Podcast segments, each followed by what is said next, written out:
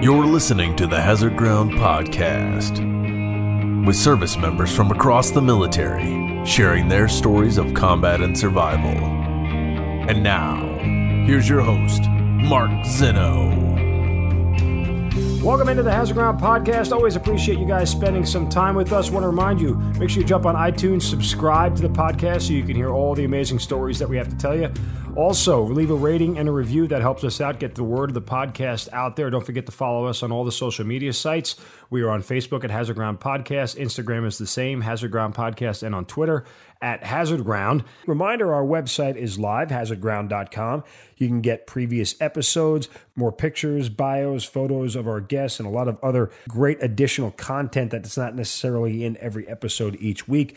This week's episode is brought to you by our new sponsor, Patagonia Clothing and Outdoor Gear. You've probably seen the ubiquitous mountain landscape Patagonia logo on a jacket or a pair of shorts or the occasional mesh hat or knit beanie. But the story behind those products runs much deeper than just a logo. Patagonia was founded out of a love for adventure and the outdoors. Their incredibly well built products and impeccable customer service keeps you moving from adventure to adventure without skipping a beat. And if in the off chance something does go wrong, through Patagonia's ironclad guarantee, you could send them back to Patagonia for repair or replacement, no questions asked. Patagonia stands behind every product they make 100%. So whether you're into fishing, hiking, climbing, surfing, or just need a good rain jacket, backpack, or travel gear, find the sustainable and ironclad solution at Patagonia. Trust me on this one, you will not be disappointed. Again, guys, every sponsor on Hazard Ground is a product that we've used and stand by 100%. We wouldn't waste your time talking about it otherwise. So get on over to www.hazardground.com slash sponsors and click on the Patagonia banner for free shipping on all orders over 75 bucks. Remember, support for our sponsors goes right back into making the Hazard Ground the best show it could possibly be. Again, that's hazardground.com slash sponsors. Click on the Patagonia banner and get moving to your next adventure. This week's guest has not one, but two Purple Hearts. He's a retired E5 in the Marine Corps. Sergeant Jim Hackett joins us on the Hazard Ground podcast. Jim, welcome. Great to speak with you. Hey, Mark, it's great to be with you as well, too. Thanks for the opportunity to chat you up a little bit.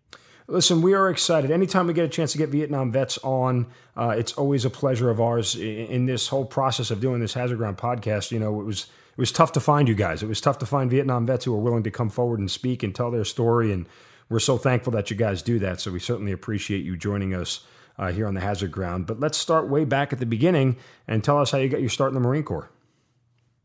Well, uh, my father was a Marine in World War II. I come from a, a long tradition of military service, but I'll start with my dad. He uh, he was a newspaperman in 1939 with uh, the Associated Press, and uh, got out of school and had a degree in journalism. Decided to uh, hang out in New York, and he was uh, working as uh, as a bureau chief in New York City when the Japanese attacked in 1941.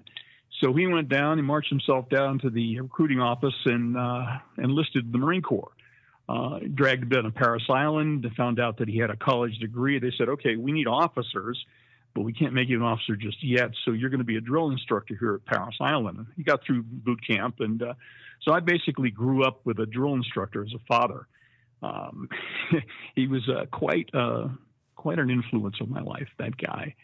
Uh, anyway, he uh, wound up uh, picking up a platoon in New River, uh, North Carolina, taking him over to the Pacific, and spent about three years in combat in the Pacific.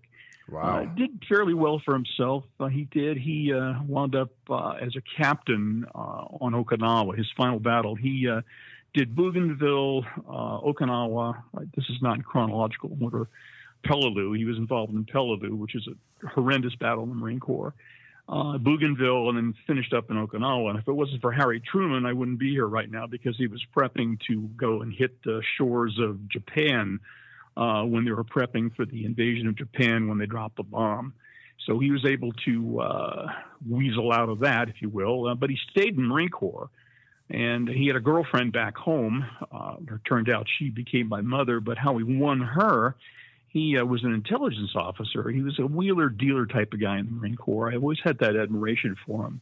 And while he was on uh, the island of Bougainville, they had a they had a lake that they were trying to name. It was a taboo lake that natives wouldn't go anywhere near it. So he said, "Well, uh, let's name it after my girlfriend in uh, in Brooklyn, New York. Let's call it Lake Kathleen." So, being the weasel kind of a guy he was, he called up one of his buddies who was in the Associated Press. And the next thing my mother knew, uh, photographers and reporters were on our doorstep saying, Hey, Marine hero names the lake after girlfriend in, in Bougainville. So to this day, there's a lake somewhere in that uh, island in the Pacific named after my mother. Wow. Anyway, they uh, they got hooked up. They got married. He stayed in the Marine Corps about 1947. Got out and went into the reserves and uh, worked his way up to lieutenant colonel. So in 1956, my earliest rec- uh, recollections of the Marine Corps, on the weekends, and uh, he would go out to his drill stuff and during the summers, we'd go down to Quantico, Virginia, and I used to love to make him drive through the sentry post and make the uh, poor Marine guy salute salute my father's car every time he'd drive in and drive out. I got a big kick out of that. So I got a really early uh, inculcation into the into the lore of the Marine Corps from my father, and he literally would scream at me, "Get out of rack! Get out of rack! Get out of rack!" And this is when I was a young kid, so I was I was kind of ready to go in the Marine Corps, but I wasn't really sure I could really make it as a Marine. So in 1967, I was finishing up a little bit of community college. I wasn't doing too well, and the draft board was sending me letters. Do you like to shoot? What size helmet do you wear? How do you feel about long ocean trips? And I said, geez, like, I'm going to get drafted here. This is not a good thing. So I went to my father and said, "Hey, Dad, listen, uh, you know, I'm going to get drafted, and I I don't know what to do." He says, "Well, you'll never make it as a Marine. You're just a it's a slug. You'll never do it. You physically, you're not going to be able to make it. You're not, you're not a sports guy. You, you don't play ball very well. In fact, I used to catch fly balls with my forehead. I was so uncoordinated. and so he said, you, you could never make it as a Marine. So I went down to the recruiting uh, place in New York City, and uh, they had big, long lines. And this is 1967 when the draft was starting to kick in, like about February of '67 and uh, they had a big long line in front of the army uh, table. And i went up to the army guy and i said hey uh, sarge if i join the army what will you do for me? He said well you know forget about this vietnam thing. We'll send you to germany. There's lots of babes over there. You know they got large breasts and they carry these big mugs of beer. You're really to love it so that sounds pretty good so i went over to the navy and i said hey uh, if I join the Navy, what do you do for me? And they go, well, uh, you know, uh, forget about this Vietnam thing. We'll put you on a on a ship, and you'll have three squares every day. You'll be, uh, it'll be great. It'll be great. It'll be Mediterranean, lots of babes. Said, that sounds pretty good. And with the Air Force. I said, well, you know, your eyesight isn't that great. You're not going to be a pilot, but we'll make you a bombardier. And we've got golf courses and clubs, and you'll have a great old time. And I looked over the Marine Corps table, and there was nobody around it. And sitting behind the table was this bulldog looking sergeant. I went up to him and said, uh, Excuse me, Sergeant. Don't call me Sergeant. I work for a living. I'm, uh, I'm don't call me sir. I'm, I'm a sergeant. I go, okay, fine. Uh, you know, the Navy said I go to the Mediterranean. The, the Army says I can go to the go to Germany, and the, the Air Force says I could be a pilot. If I join the Marine Corps, what do you do for me? So he looks me in the eye and he says, "We're not going to do nothing for you, boy, but kick your ass and make a man out of you." Okay, well, where do I sign? That is fantastic. So that's how that's how I got in the Marine Corps. And so, this guy was pretty slick. This recruiting sergeant. When, he uh, signed me for four years instead of two or three. Not bad. probably saved my butt. Well, I, I, want to find out how it saved your butt, but I'm curious. Did, did, when you told your dad that exact story, what did he say? Uh, he laughed at me and he says, "Okay, here's what you got to remember: when you go to Parris Island, one thing you don't want to get is noticed. Don't get noticed by the drill instructor. Stay off in the corner. Just don't screw up. Don't do anything that's going to get you noticed because as soon as you get noticed, that's when you're going to get it. I said, okay, Dad, I'll follow, I'll follow everything he said. And the other thing he did for me, which was kind of cool, he brought back from World War II an M1 Garand rifle. So I knew how to shoot that rifle. He'd take me out to the range and he taught me a little bit of how that how that weapon functioned. And it was very similar to the M14, which was the rifle we were using in Parris Island at the time. So I knew my way around that rifle, but I wasn't much of an athlete. I couldn't run. I was not a big, bad kind of a guy. I never really enjoyed fist fights. I never got into it. So in 1967, when you got to Parris Island, if you've ever seen the movie Full Metal Jacket, the first sure, yeah. part of that movie is exactly, dude, I'm telling you, it was exactly what happened in my boot camp in Parris Island.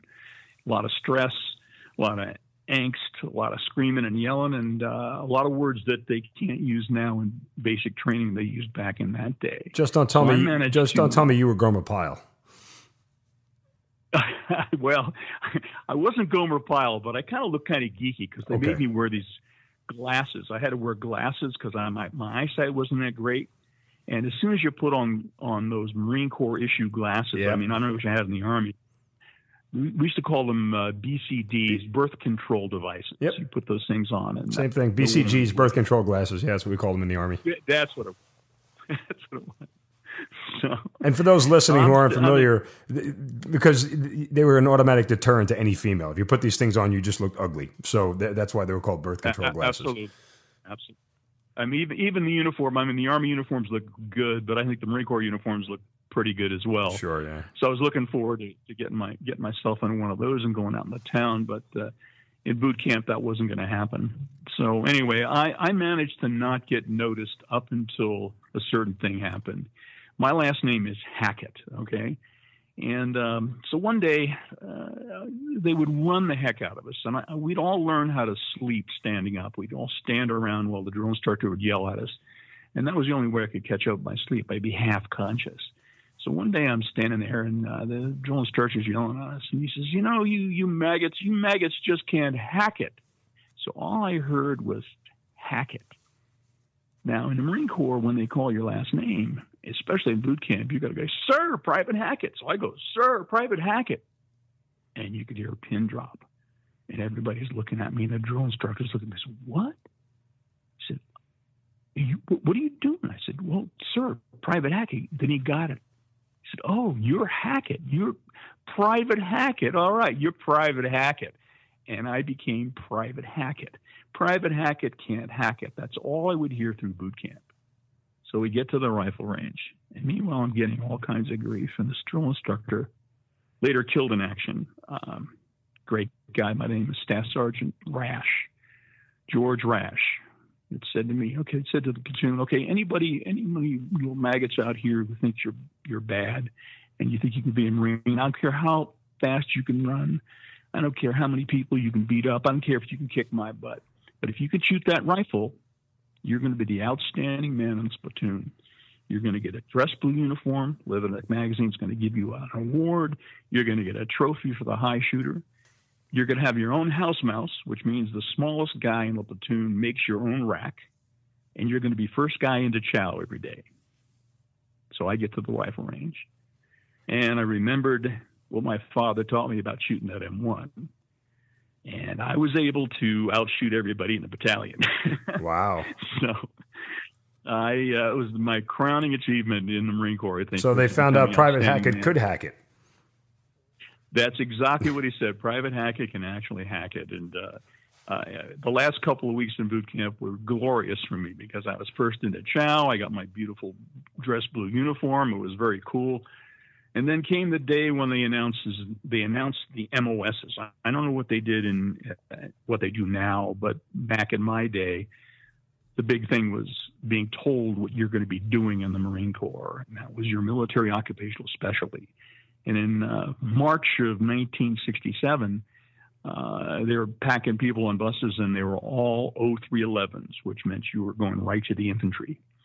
So it was a big ceremony. You're standing at attention in the squad bay, and the drill instructor's reading out your names. And he starts the first name uh, Adams, you're O311. Hoorah! You're going to kill some commies for Christ. Hoorah! They get down to four, five, or six, seven, eight, ten names, 14 names, all infantry. He gets to my name, and he says, Hackett. And there's a moment of silence. And he goes, Who do you know in headquarters Marine Corps? I go, Sir, the private knows nobody in it. What the hell is a 5900? And we're going, 15, what is that? He looks it up. Electronics. I'm going to electronics school. To everybody's great consternation, I was not going to Vietnam right away with the rest of my boys. I was going to San Diego to learn electronics. And they all looked at me and they were all disappointed. They're going, Hackett, you're really letting me down. So I left Parris Island with a, a job description of electronics school. Had no idea what I was going to be doing. So off I go to off I go to San Diego, and I'd never been to California in my life before. And I started to look around. And it's you know it's beautiful temperatures. There's babes. There's palm trees. I mean, it's great clubs. You can actually drink some beer. It was really a cool place. And uh, so I go to this electronics school. And they stand up and they say, okay, we've got 60 guys in this class. And you're all going to learn everything there is to learn about electronics. And if you don't learn it, we're going to make you an 0311. and 59 of you guys out of the 60 are going to go to Vietnam and fix radios. The top guy is going to go to radar school. Radar school? What the? What the heck is radar school? Well, if you if you're the top guy, you'll find out. The rest of you guys are going to Vietnam. So I buckled down. I never studied like this before in my life, and and got to be top guy in this electronic school. So I get to go to radar school. So off I go to 29 Palms in uh, outside of Los Angeles. It's about 60 miles in the desert. Terrible place, just an awful place. And I had to wait around almost three months until I got 10 Marines that were qualified to take this radar course. And it turns out I'm thinking radar. This is, you know, I've got it made. I'm going to be sitting in a in a bunker. Okay, you're on the glide path. Uh, give me another beer, Bob. Uh, yeah, turn the air conditioner down. It's a little cold in here. I'm thinking I've got it made. To come to find out, it's not aviation radar. It's called ground surveillance radar. They had this new device that they came up with, that the Army came up with. Uh, it was called uh, a counter mortar radar.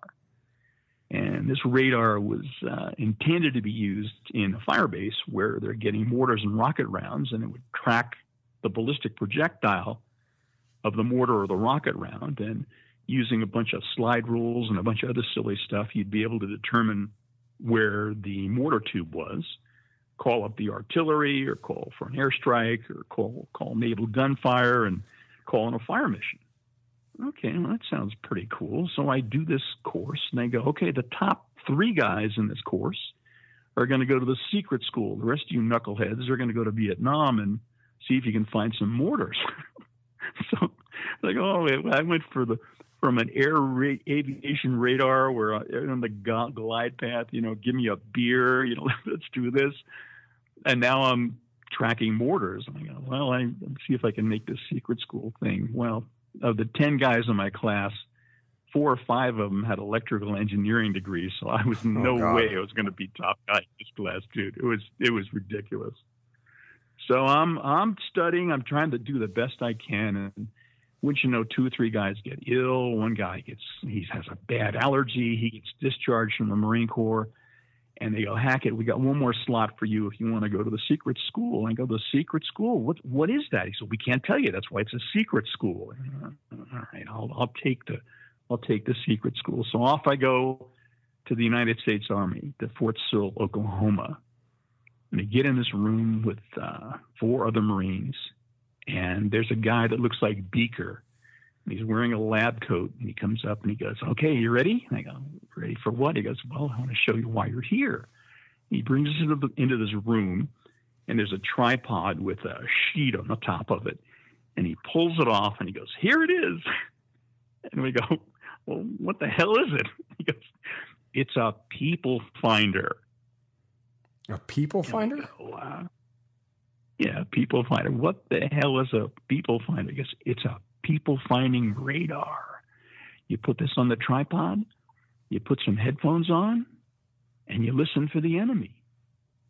Uh, we go, okay, wait, what's the range on this thing? Well, you know, we've been testing it out to about about 300 yards, but most effective, it's most effective about 100 to 150 feet.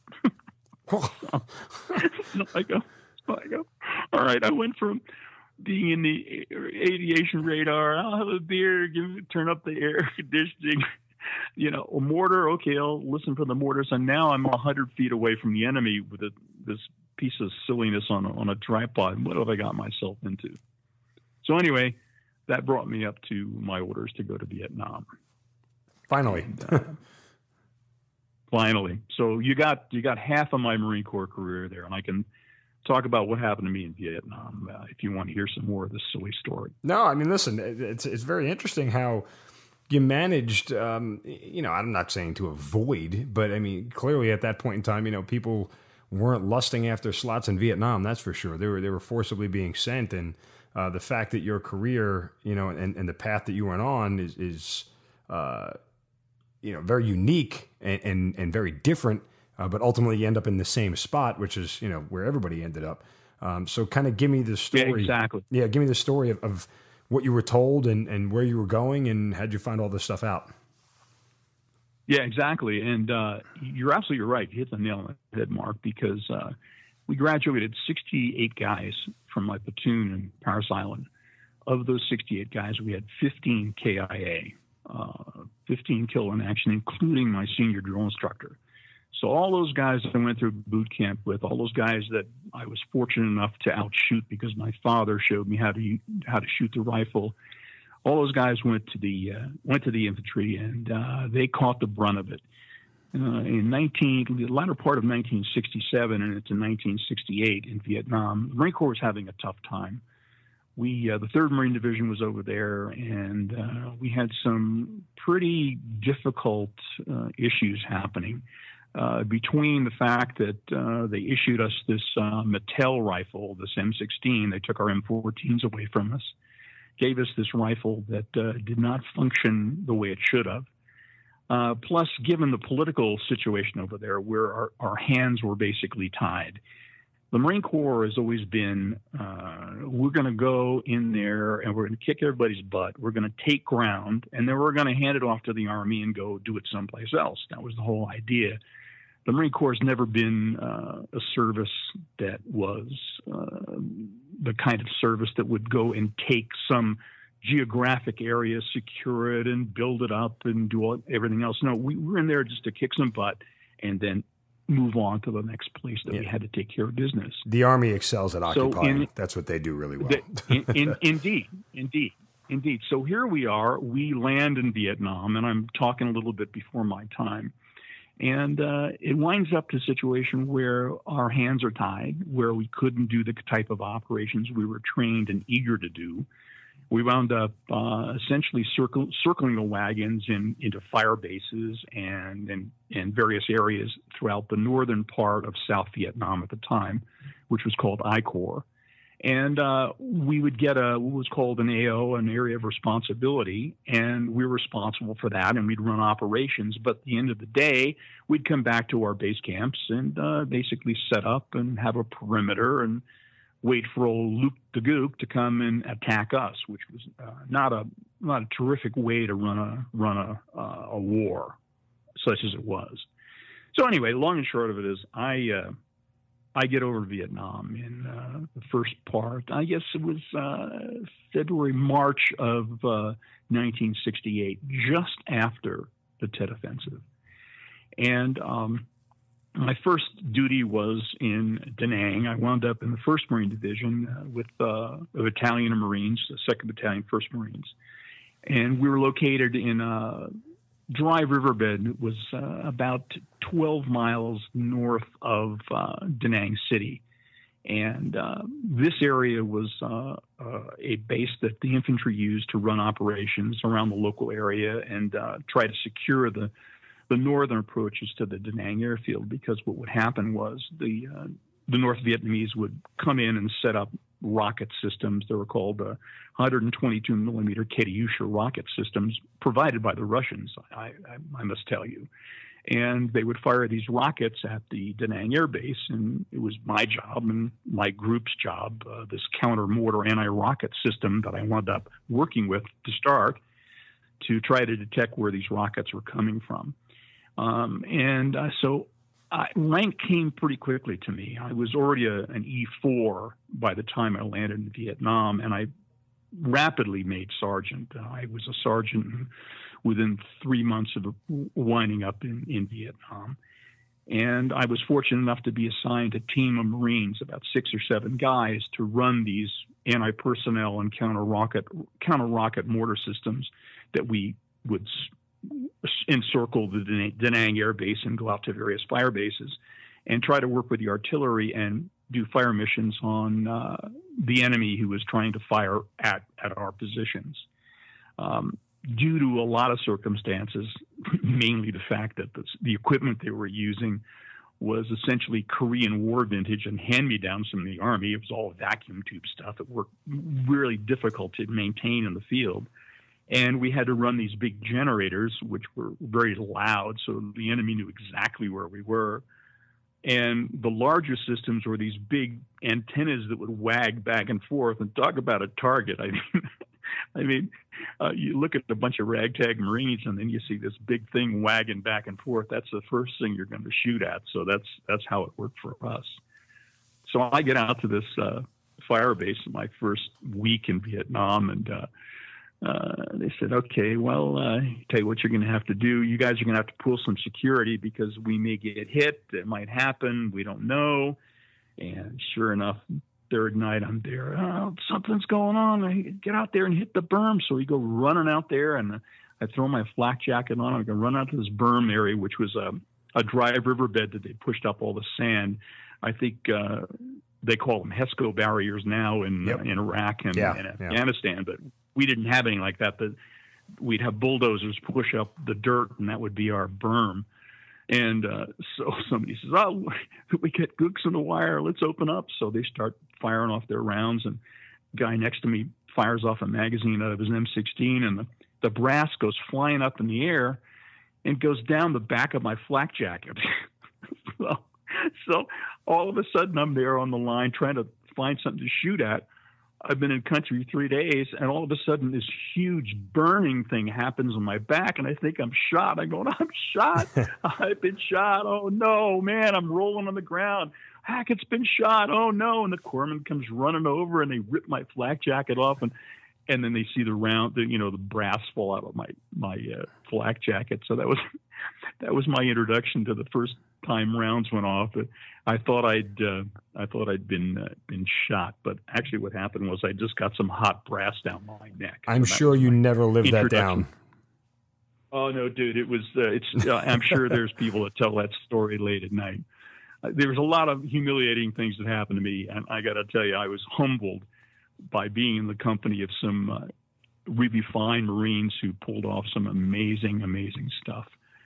But uh, the first uh, six to seven months was basically very frustrating, uh, finding out where the bad guys were, calling in fire missions, and they were long gone. The, uh, you've got to give uh, our enemy uh, at the time enormous credit about how crafty they were, how smart they were, and their tactics they used against us. because we were in a static position most of the time, and because they were able to own the night. We didn't have any night vision. We had no way of finding out what was going on at, at late at night. So we'd we'd pull down and hunker down. We wouldn't patrol. We wouldn't get out there at night.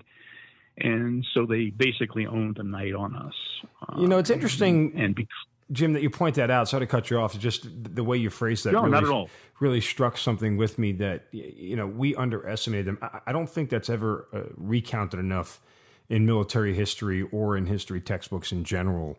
Uh, part of the reason why Vietnam was such a slog, uh, outside of the political stuff that went on, but the actual military stuff that happened, uh, you're 100% correct. A lot of it was is we doubted the enemy. We looked at these people, uh, these guys as inferior, and combine that with the terrain, the weather, uh, all those other factors that went into the whole thing. You know, we were climbing a much steeper hill than we had ever anticipated in fighting this enemy, and it's part of the reason why we had suffered so many casualties because we just weren't prepared.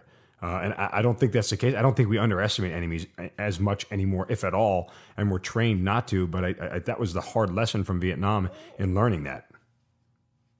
Well, you know, I think you're absolutely right because uh, any student of military history will tell you, you know, go back to the, the ancient days of Sun Tzu and uh, read uh, this Chinese uh, uh, strategy that he would come up with. Basically, you'd never underestimate underestimate your enemy. And we did. A lot of times we did. We'd say, you know, we're we're badass Marines. I mean, you know, they got to be scared of us. I mean, they they're not going to attack us.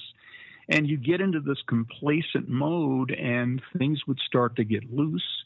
And that's when bad things happened. And most of the bad things that happened to me while I was in Vietnam were directly re- uh, directly related to that type of attitude that was going on with the troops and with the whole attitude about the war and the fact that we weren't being supported either by our uh, the people who were in charge of us, or, or uh, in fact, uh, the people back home. Um, we, we, underestimate our enemy quite, quite, uh, quite to a point where um, it, it, became very difficult. A, a, quick story I can tell you about that. Uh, fast forward a couple of uh, months, actually about almost a year. I spent almost two years in Vietnam. Uh, my job evolved. Two years straight through. That people. Yeah, I was almost okay. there 19 months straight okay. through. I had two R and R's, which, if I told you what I did in R and R, my wife would uh, probably uh, leave me right now. but guilty as charged. A, a, indeed, indeed, we were all there. Um, but when I first started there, it was you know, trying to figure out what the heck I was doing with these uh, counter mortar systems and trying to work with the artillery and trying to work something out. And uh, just because of the way the tactics were, things weren't going well. Um, then I got assigned to uh, a, a, unit that was the, most amazing bunch of guys I have ever seen. Uh, I got a call one day to come in to talk to this colonel. He says, "Look, we uh, we heard that you got this little." Uh, box that finds the enemy called a people finder. Oh, no, they found me out. Well, we want you to go out with the uh, first uh, recon battalion. Uh, we got a bunch of recon teams out there that are now placed in a static position, listing posts all the way around the Da Nang area and they're sitting on top of mountaintops and we're getting we're getting infiltration we're getting people coming through the wire and it'd be really great if we had some kind of an early warning system that we could say hey the you know the bad guys out there at the you know 200 yards out there or dial in your machine guns. So I wound up going out with uh, with with the recon guys and uh, I'm telling you something um, there are some unsung amazing uh, people that uh, were running the recon teams in uh, both in uh, the First Marine Division and Third Marine Division. These guys were so badass they'd fly out on ladders under helicopters, get inserted in the middle of nowhere, and live in the in the bush for maybe almost two weeks at a time uh, with no backup, nothing to back them up at all. And these guys would get in some horrendous battles.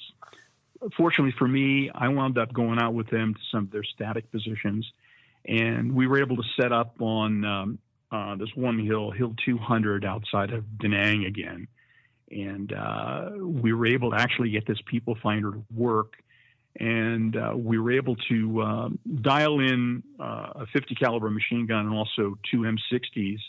Uh, uh, to be able to shoot down the azimuth of this radar, and we killed we killed a lot of people one night, and it was probably the most amazing, uh, terrific night uh, uh of my career in the Marine Corps. Was able to to say, okay, uh, hold your fire, hold your fire. You know the azimuth, you know the range. Hold your fire, hold your fire. Open up now, and we we wrecked them. We killed about 25 people that night. It was pretty amazing. Wow. So anyway, coming off of that, um, coming off of that, and by the way, none of us got a scratch. None of us got a scratch. Uh, we were able to put out all these rounds, take care of business, uh, uh, got a few pats on the back.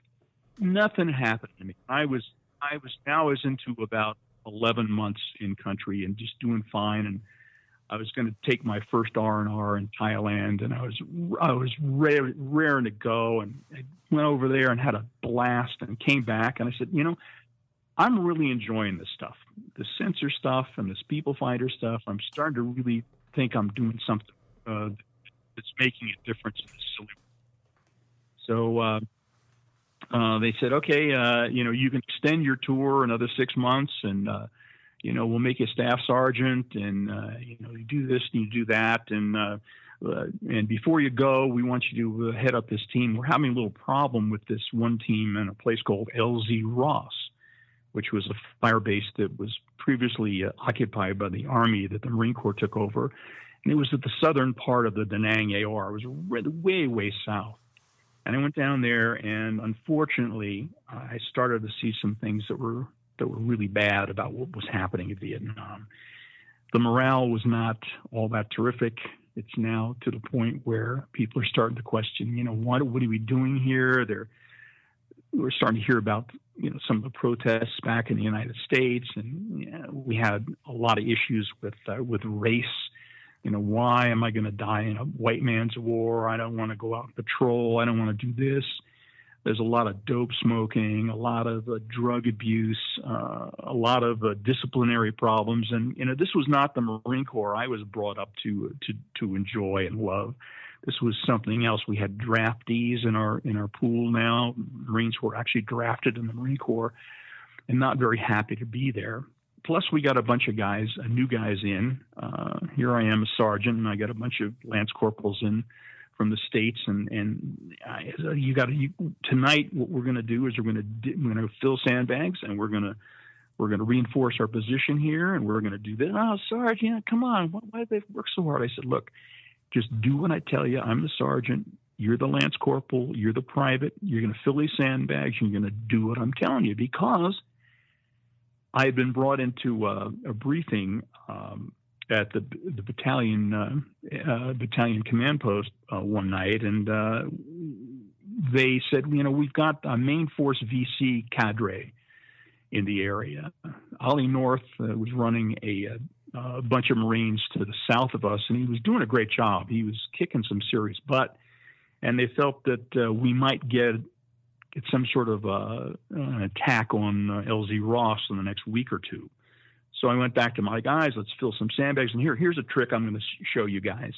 This is something I learned when I was up north, up in Con And what we're going to do is we're going to take our our ammo bandoliers. Uh, uh, it was a cloth bandolier that had six or seven pockets in it that had paper uh, containers that held our our our uh, 223 rounds uh, in stripper clips. I said, okay, take those out, you know, put them where you can find them, load up all your magazines. And in the empty band- bandoliers, I want you to put five M26 frag- fragmentation grenades in these uh, in these bandoliers, and I want you to put them on the end of each each of the two tents that we're occupying. Because if we get hit, we're going to run into our fighting bunkers and our fighting holes that we just dug in and uh, in our bunkers and you're as you go out the tent, grab a bandolier of uh, of grenades, so you'll have some grenades to go to war with. And they're going, well, you know, okay, we'll do this. And one lance corporal says, you know, Sarge, you know, I don't think that's a really good idea. I said, what are you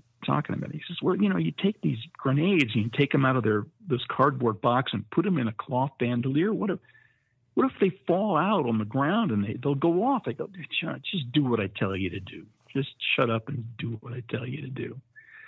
So, sure enough, about uh, five days later, I'm asleep. It's one o'clock in the morning, and uh, I get blown out of my rack. A huge explosion. Uh, a couple of mortar rounds hit us, and then a tremendous blast goes off in my little CP tent. It was myself and another sergeant, a guy named Sergeant Jim Bailey, uh, just a terrific guy, and he was to my right, and he had built a bookcase uh, between us with a bunch of magazines about Australia. He loved Australia. He wanted to marry an Australian woman. He was crazy about Australia. And we got hit with uh, uh, a, a, unit called a sapper unit. Uh, a couple of sappers came through. And what these guys were were North Vietnamese that would strip down, they would cover themselves in cosmoline and grease and wear a loincloth and carry uh, satchels full of explosive charges called satchel charges. And their job was to sneak through our barbed wire and uh, wiggle through the barbed wire, be very quiet, and uh, come through our area and would throw these explosives into our tents. And of course, we got this big radar whacking back and forth and this generator going on, so we don't hear anything. So this satchel charge comes into our tent, and fortunately for me, and unfortunately for Jim Bailey, the satchel charge went off on his side of this bookshelf, messed him up pretty bad, took part of his arm off. Uh, wounded me, uh, not so badly. I had some shrapnel in my butt and my leg, and next thing I know, I, this tent is down around me, and I'm hearing Vietnamese voices, and I'm hearing AKs going off, and I'm going, "What's what's up with this?" So I take a quick peek outside the tent, and dude, we're overrun.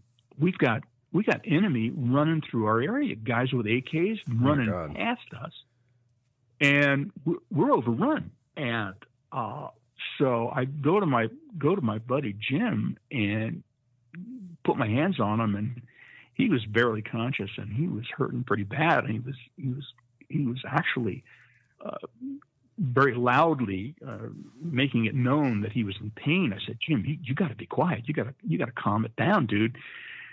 So I get him out of there and get him over a fighting hole, and he's bleeding really badly from his from his right arm. And um, um, so I did. The first thing I was thinking of was, I, you know, I got to put a bandage on him. So I I grabbed a field dressing that I had on my belt and was trying to wrap it around his arm. And, and he says, we, hey, Hack, will you do me a favor? And I go, what's that? He goes, will you point that 45 someplace else?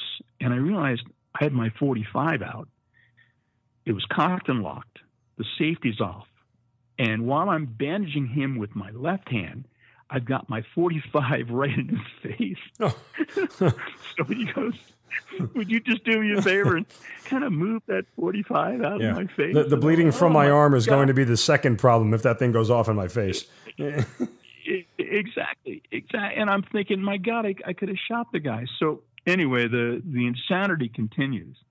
We're taking rounds now from both sides. Uh, the, the, Marines, uh, we were right on our perimeter, so we're overrun. The enemy's past us, and they're fighting the Marines past us. The Marines are fighting back at us and they're firing rounds at the enemy and it's going over our heads. So we're we're in a world of hurt. So I looked at my guys, my my five guys on my radar team, and I looked at them and I go, "Where's your weapons?" And none of them had any weapons. I said, "You know, where's your weapons?" They, well, you know, our tent blew up and we, didn't know what to do, so we jumped in the fighting. I said, "Go back to the tents and get your damn weapons and, and get me some grenades because these guys are running around." So they go go back in the tent and they drag back a bunch of stuff, and I'm snooping. We're looking around, and I had to look over the, the lip of my fighting hole, and and and I see three North Vietnamese sappers, and they're they're throwing these satchel charges at our radar system and a big radar, a big radio uh, antenna we had. Boom! These things are going up. Boom!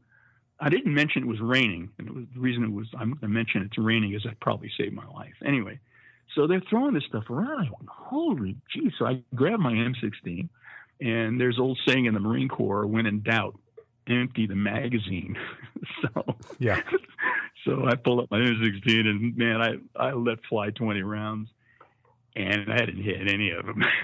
oh God! I might have been the outstanding shot in my platoon, but dude, man, I I just I, I they all looked at me like, who are you? You know, and I and so one of them throws a grenade at me, and the grenade hits the edge of the the fighting hole, bounces off them, boom, goes off and catches me on the side of my face with some shrapnel. I go, well, that wasn't very polite.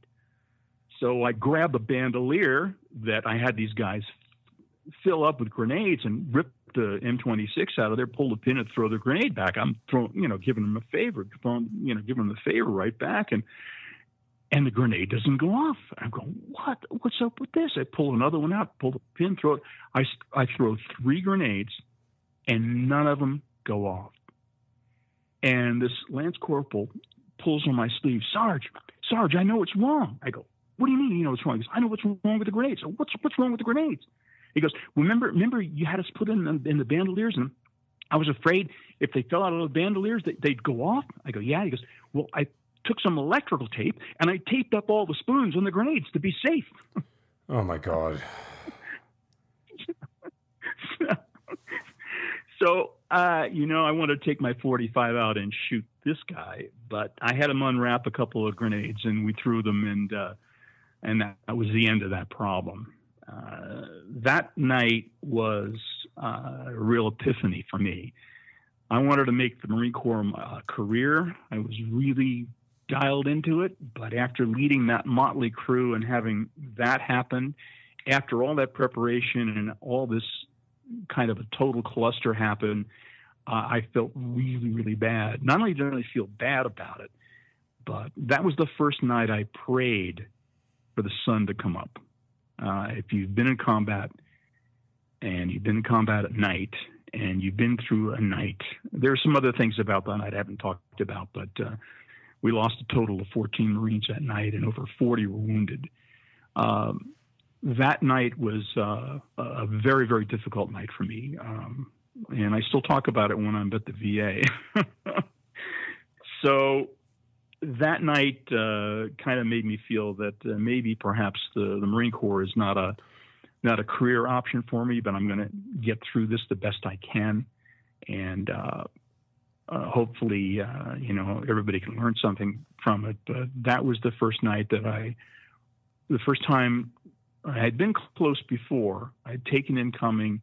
I'd been shot at a couple of times. You know, a couple of things would happen. A couple mortar rounds would go off. This is the first concerted effort that the North Vietnamese had to try and kill me many, many times that night. And um, you know, you sit there and you, you you pray for the sun to come up. You want the sun to come up. That's all you want to see because you know we ruled the day, but we did not rule the night at the time. So the sun did come up, and um, I looked around my area, and all my stuff was blown to hell. We had a beautiful shower that I had built out of an F4 wing tank, and the Vietnamese blew that up. They blew my radar up. They blew my generator up. They fortunately, they didn't kill any of my guys. Uh, Jim Bailey uh, was medevac that day, and I got medevated medevac later that day. But uh, uh, of course, the guy with the, the who taped up the grenades, uh, he wasn't wounded. He didn't get a scratch. Go figure. let me ask you, Jim, uh, real quick. Just...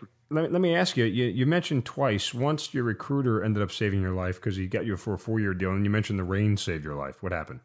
recruiter probably saved my life because uh, he had signed me up for four years. And because I was one of the few, uh, probably the only recruit in my uh, platoon in boot camp that had a four year enlistment, I think the Marine Corps realized they could send me to a school and train me up on something versus having just two or three years in, in the Marine Corps, then you'd go right to the infantry. So that that kind of I think he really saved my life in the sense that yeah, I almost got myself killed, but I was not uh, in a rice paddy every single day like sure. some of these okay. poor guys were. Yeah.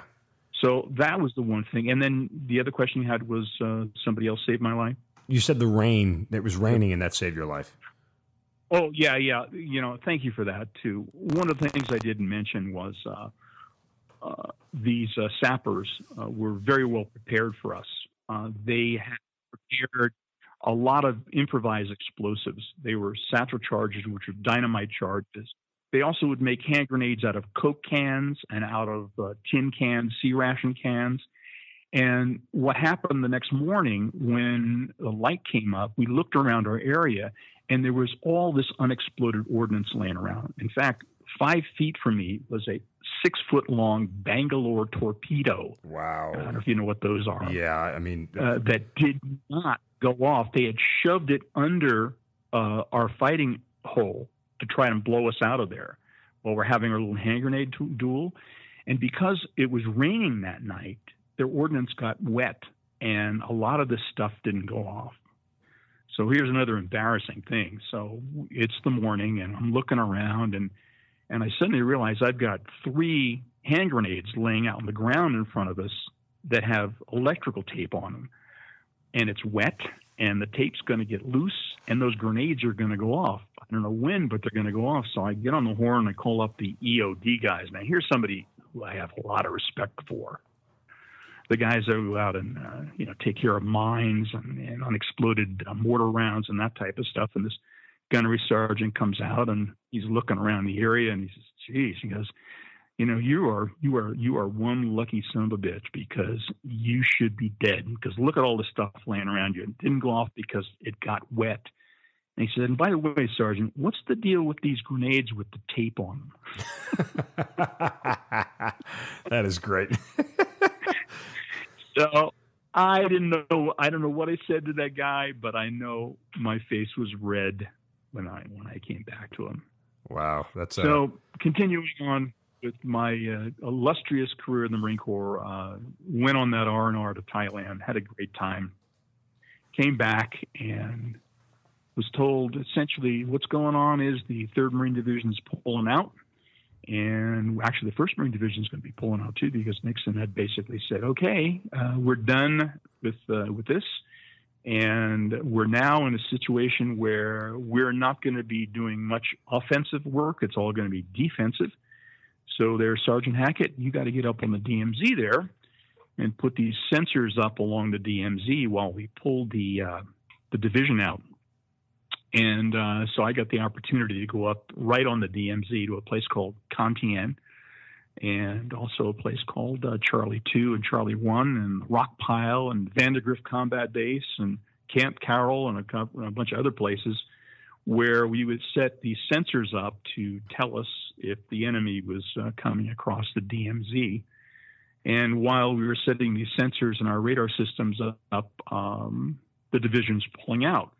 Now, if you can imagine how stupid this deal is, the DMZ at the time uh, was a an area that we could not enter, we couldn't fire into. If we saw enemy across the, the DMZ walking around in their uniforms, driving tanks, uh, driving trucks, we couldn't shoot at them. Could, we could only shoot at them if they had came over the DMZ.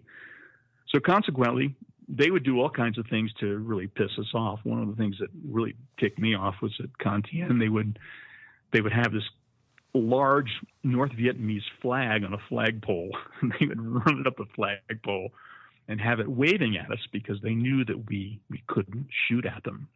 Just to rub it so, in your face, right? Uh, yeah, and we couldn't take it out. So we had a, a battery of, of eight inch uh, howitzers, self propelled howitzers at the time. And they got the orders that, you know, you're pulling out. So the battery commander, great captain, he was, he was a great guy. He says, All right, here's what we're going to do. Took one of his eight inch guns and he bore sighted it, which means that you actually look down the barrel of this artillery piece and he centers this flagpole right in the center of his eight inch artillery piece. And he says, I want you to load up HE. He loads up HE. And he, I don't know how many bags of powder he used, but a huge charge. And the last thing they did before they pulled out of Con Thien was pull a lanyard on that eight inch, eight inch gun and blow that flagpole. the kingdom come. And there were some pretty happy Marines that day. That was a lot of fun to see that. But uh, after the artillery pulls out, uh, we had uh, we had a lot of uh, bad weather, and in weather we couldn't fly any uh, any of our air assets, and consequently uh, the North Vietnamese said, "Gee, this is great. we have no more artillery that can shoot at us, so we're going to start." moving some troops into DMZ. And so one night I'm on one of my systems and we're getting all this movement. We've got trucks, we've got PT 76 tanks, we've got troops in the open. And I get on the radio, I have fire mission, fire mission. Anybody out there, fire mission? I'm looking for somebody to buy off on this fire mission. Usually, the, I could get uh, some air assets, either Navy or Marine Corps Air, or I could get uh, artillery, but they're all gone so this uh, this voice comes up on the radio, and I I can't remember his call sign. I'll call him Orange Six for whatever reason. This is Orange Six. And I go Orange Six. I got a fire mission. What do you got? Troops in the open. I got PT seventy six tanks. I got tr- I got trucks. He goes, give me the coordinates. I give him the coordinates. He's, he said, what do you got for me? He goes, how about sixteen inch naval gunfire? It's the battleship New Jersey. oh my. So we got a fire mission from the battleship New Jersey that night, and we heard 16 inch naval gun gunfire going overhead. Those rounds were as big as a Volkswagen, 16 inch diameter, and those the same. Uh, the same rounds that uh, they used in World War II against the Japanese, and I'm going to tell you something that was pretty amazing. And we also got to work with the B-52s. They would we would do things called arc light strikes, where they would we'd get a grid coordinates where we had troops in the open, or we had some indication of enemy movement, and uh, the Air Force would come in and we wouldn't see them, but all of a sudden the ground would start shaking and this these lights would come up like an aurora borealis in the distance, and the ground would shake, and we would be sitting on top of our bunkers in lawn chairs, in shorts, drinking beer, watching B 52 airstrikes. It was amazingly awesome. And the most ridiculous thing about it all was we had armed forces radio and TV at the time. So because of we had all this electronics, I had a generator and we had a TV. So we'd be able to watch Armed Forces radio and TV on top of this bunker, watching B 52 strikes in the distance. And one night we're doing it, and what's playing? But Star Trek. we've, got, we've got Star Trek on on the Armed Forces radio. It was it Star Trek? Maybe it was a Star Trek. What, what the heck was it? It was some kind of ridiculous space show, and we're watching that. So talk about a strange, uh, surreal.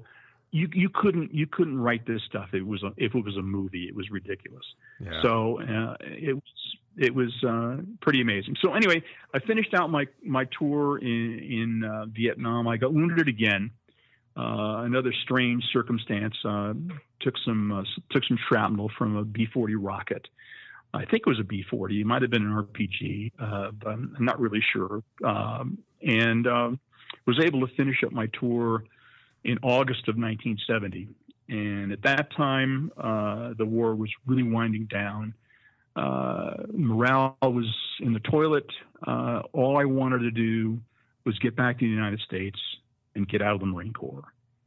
And I got back to San Diego, got discharged there, and uh, we were told, you know, just don't wear your uniform in the airport. Uh, so I wound up sticking my uniform in my sea bag and putting all my crap in there and uh, heading out to the airport, fly back to New York to my see my dad because they were still living in uh, the house I grew up in, and got home about ten o'clock in the morning and uh, walked in the house and walked into the back of my house into the kitchen and there's my dad sitting at the kitchen table and he's got a can of Schaefer beer and he's watching uh, watching the uh, New York Yankees on black and white TV. And he says, "You want a beer?" And I went, "Yeah, okay." And I had a beer with him, and he didn't ask me about it. He didn't want to know anything about it. He just knew it was kind of messed up. And that's how I finished my Marine Corps career, drinking uh, Schaefer beer with my dad in front of a black and white TV, watching the New York Yankees. Did he? Did you ever talk about it with him after the fact? Yeah, we talked a little bit about it. Uh, his his his situation was he hated anything to do with the Japanese. He hate, he would not eat rice. If he knew I owned a Toyota truck, he'd roll over in his grave. Oh God! he could not stand the Japanese. Okay, there's some Japanese. He went through some serious stuff in World War II, and you know, back in those days, they never heard of PTSD. Sure, he just had yeah. a he just had to swallow it and deal with it and and get on with his life. And so we had one or two talks about it. He, I said to him, you know, I really wanted to stay in the Marine Corps. I wanted to follow in your steps. Uh, you won a Bronze Star, and uh, you know, I, I was nominated for a Bronze Star, but they reduced it to a Navy Commendation Medal, and I got two of those. And he went, yeah, and he goes, you put it in the drawer and you forget about it. And he said, but one thing I want you to do. I said, what's that, Dad? He goes, I want you to go down to the VA, and I want you to uh, get your disability this what's this what? He said, no, no, they'll pay you for your wounds. You got wounded in the leg and in your in your back and your in your butt. Go down there and tell them, you know, you got wounded. So I went, all right, all right. So this is 1970. So I go down to the VA, and and the VA in 1970 was like a descent into hell. It was just, uh, just the worst thing you could ever think of. So nothing's changed essentially. No, well, we could have that discussion. I mean, we could have that discussion. But when I went down there, here's how they figured out your disability. They went, okay, you're wounded. Where were you wounded? Well, in the leg and the arm and the back. And I got this. Okay, uh, drop your drawers, and they pull out a tape measure, measure, and they measure your scars. And depending on the length of your scars, if your scars were less than six inches, you got nothing. You got something over six inches of scars, you got 10%. So I got a 10% disability starting in 1970, which equated to, I think at the time was $22 a month.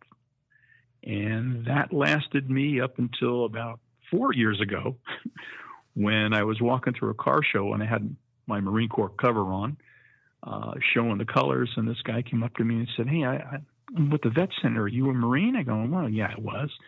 Were in Vietnam? Yeah. He says, Well, you hurt? And I go, Well, a little bit, not too bad. He goes, well, what happened? I said, well, I got, got wounded here and I got wounded there. And he, do you have a purple heart? He goes, yeah, I had two of them. He goes, and do you have a disability? I'm yeah, I, said, I got 10%. Get your ass in here. And he drags me into this van and he sits down and we fill out all this paperwork. And uh, uh, so I, I, can say that I'm um, now uh, receiving disability for my wounds and a few other physical thing elements that are tracked to that uh, to my wonderful exposure to Agent Orange. And uh, and the VA is uh, kind of taking care of me now, which is kind of a good thing. Well, and, um, and, and you know that's you're right on with the time frame. It took about 40 years, so you're right on with the normal time frame of how the VA works as far as speed is concerned. So everything is status quo. Yeah, exactly. And you know, uh, when you get to the VA now, I'm 70 years old, um, and I get to the VA and I see you know guys who are uh, you know a lot younger than I am, and uh, going through a lot of the stuff that we went through and and getting some attention paid to them but not as much attention as you think they should have and they, and they deserve um, and it's it's it's real hard for me to sit down and, and talk to and and and, and I think there's the same thing that happened to, between Vietnam veterans and, and World War II veterans. Our war was viewed by World War II veterans as a losing war. We lost the war. Uh, you know, I, I, as much as I can say these guys, I have news for you. We won the war in 1968. We kicked their butt. I mean, seriously, we had the war won. The politicians lost it. The the guy that went out there and put his life on the line in a rice paddy, who grabbed that M16 and and just took that hill he is as much of a hero and has has as much respect due to him as any other veteran. But because of the political situation at the time, we didn't get that type of attention. And when the Vietnam veterans would go into like a VFW or to uh, you know one of the other uh, service clubs, they were basically ostracized. I mean, we don't want you, you in here. You guys lost your war. So consequently, we never engaged with those World War II veterans like we were starting to do now. Which brings me up to a very important thing that I, I want to talk a little bit about. And I've been running off the mouth here like crazy, so slow me down if, if I no, have it's, to. it's perfect. Go ahead. But uh, about a year and a half ago, I got involved with a uh, with a guy named Bill Reynolds, who you inter- interviewed on your program. Yeah, previous Hazard yeah, Ground guest. Great yeah. guy. Yeah. And he said to me, Hey, I'm working with a foundation called the Greatest Generations Foundation.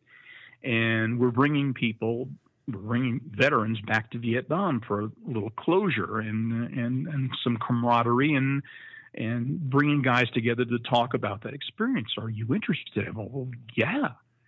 So through this uh, foundation, uh, I was brought back to Vietnam uh, for a week with a bunch of with a bunch of some hard charging Marines, and uh, got to know the founder of the foundation, a guy by the name of Timothy Davis, who for the last 12 years has been bringing World War II veterans back to uh, Normandy and Europe. And because of the age of that population and the fact that that's changing over now, he's he made a determination to start involving Vietnam veterans doing the same same thing. And um, I just returned uh, two weeks ago, actually three weeks ago, from my fourth trip to Vietnam with the uh, with the foundation, and uh, this time we went back with 14 veterans who uh, were all in the Marine Corps and all uh, fought uh, in the Hue, uh, the battle for Hue, which was 50 years ago, and also in the Tet Offensive. we had two Silver Star winners. Every we had 15 Purple Hearts amongst the 15 the guys that were there, and one guy in particular, Joe Getherall, is has a bill in uh, Congress right now to upgrade his Silver Star to the Medal of Honor. So, talk about some amazing guys who I would think would be perfect for your program. I think Joe Getherall would be an amazing guest, and I'll turn you on to him a little later on if you care to. But this association, pardon me, this foundation is out there actively soliciting Vietnam veterans who would benefit from an all expense paid trip to back to Vietnam. We stay in five star hotels. The program is just amazing. You get to go to the areas that you want to go to. It's not a tour. You say, hey, listen, I got wounded at the Khao Bridge in uh, February of 1968, and I'd like, like to go back to that spot. They go, fine, you're going. Boom, you go back there.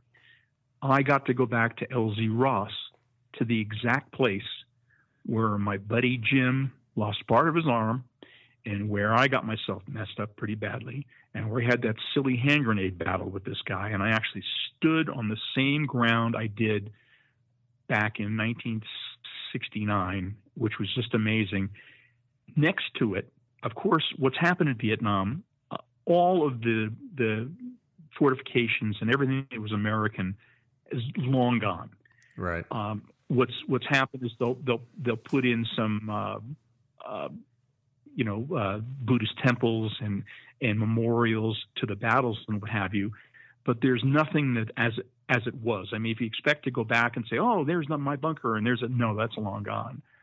Next to the place where LZ Ross was was a memorial uh, for the North Vietnamese who had been killed there on that day, and it was listed by by date.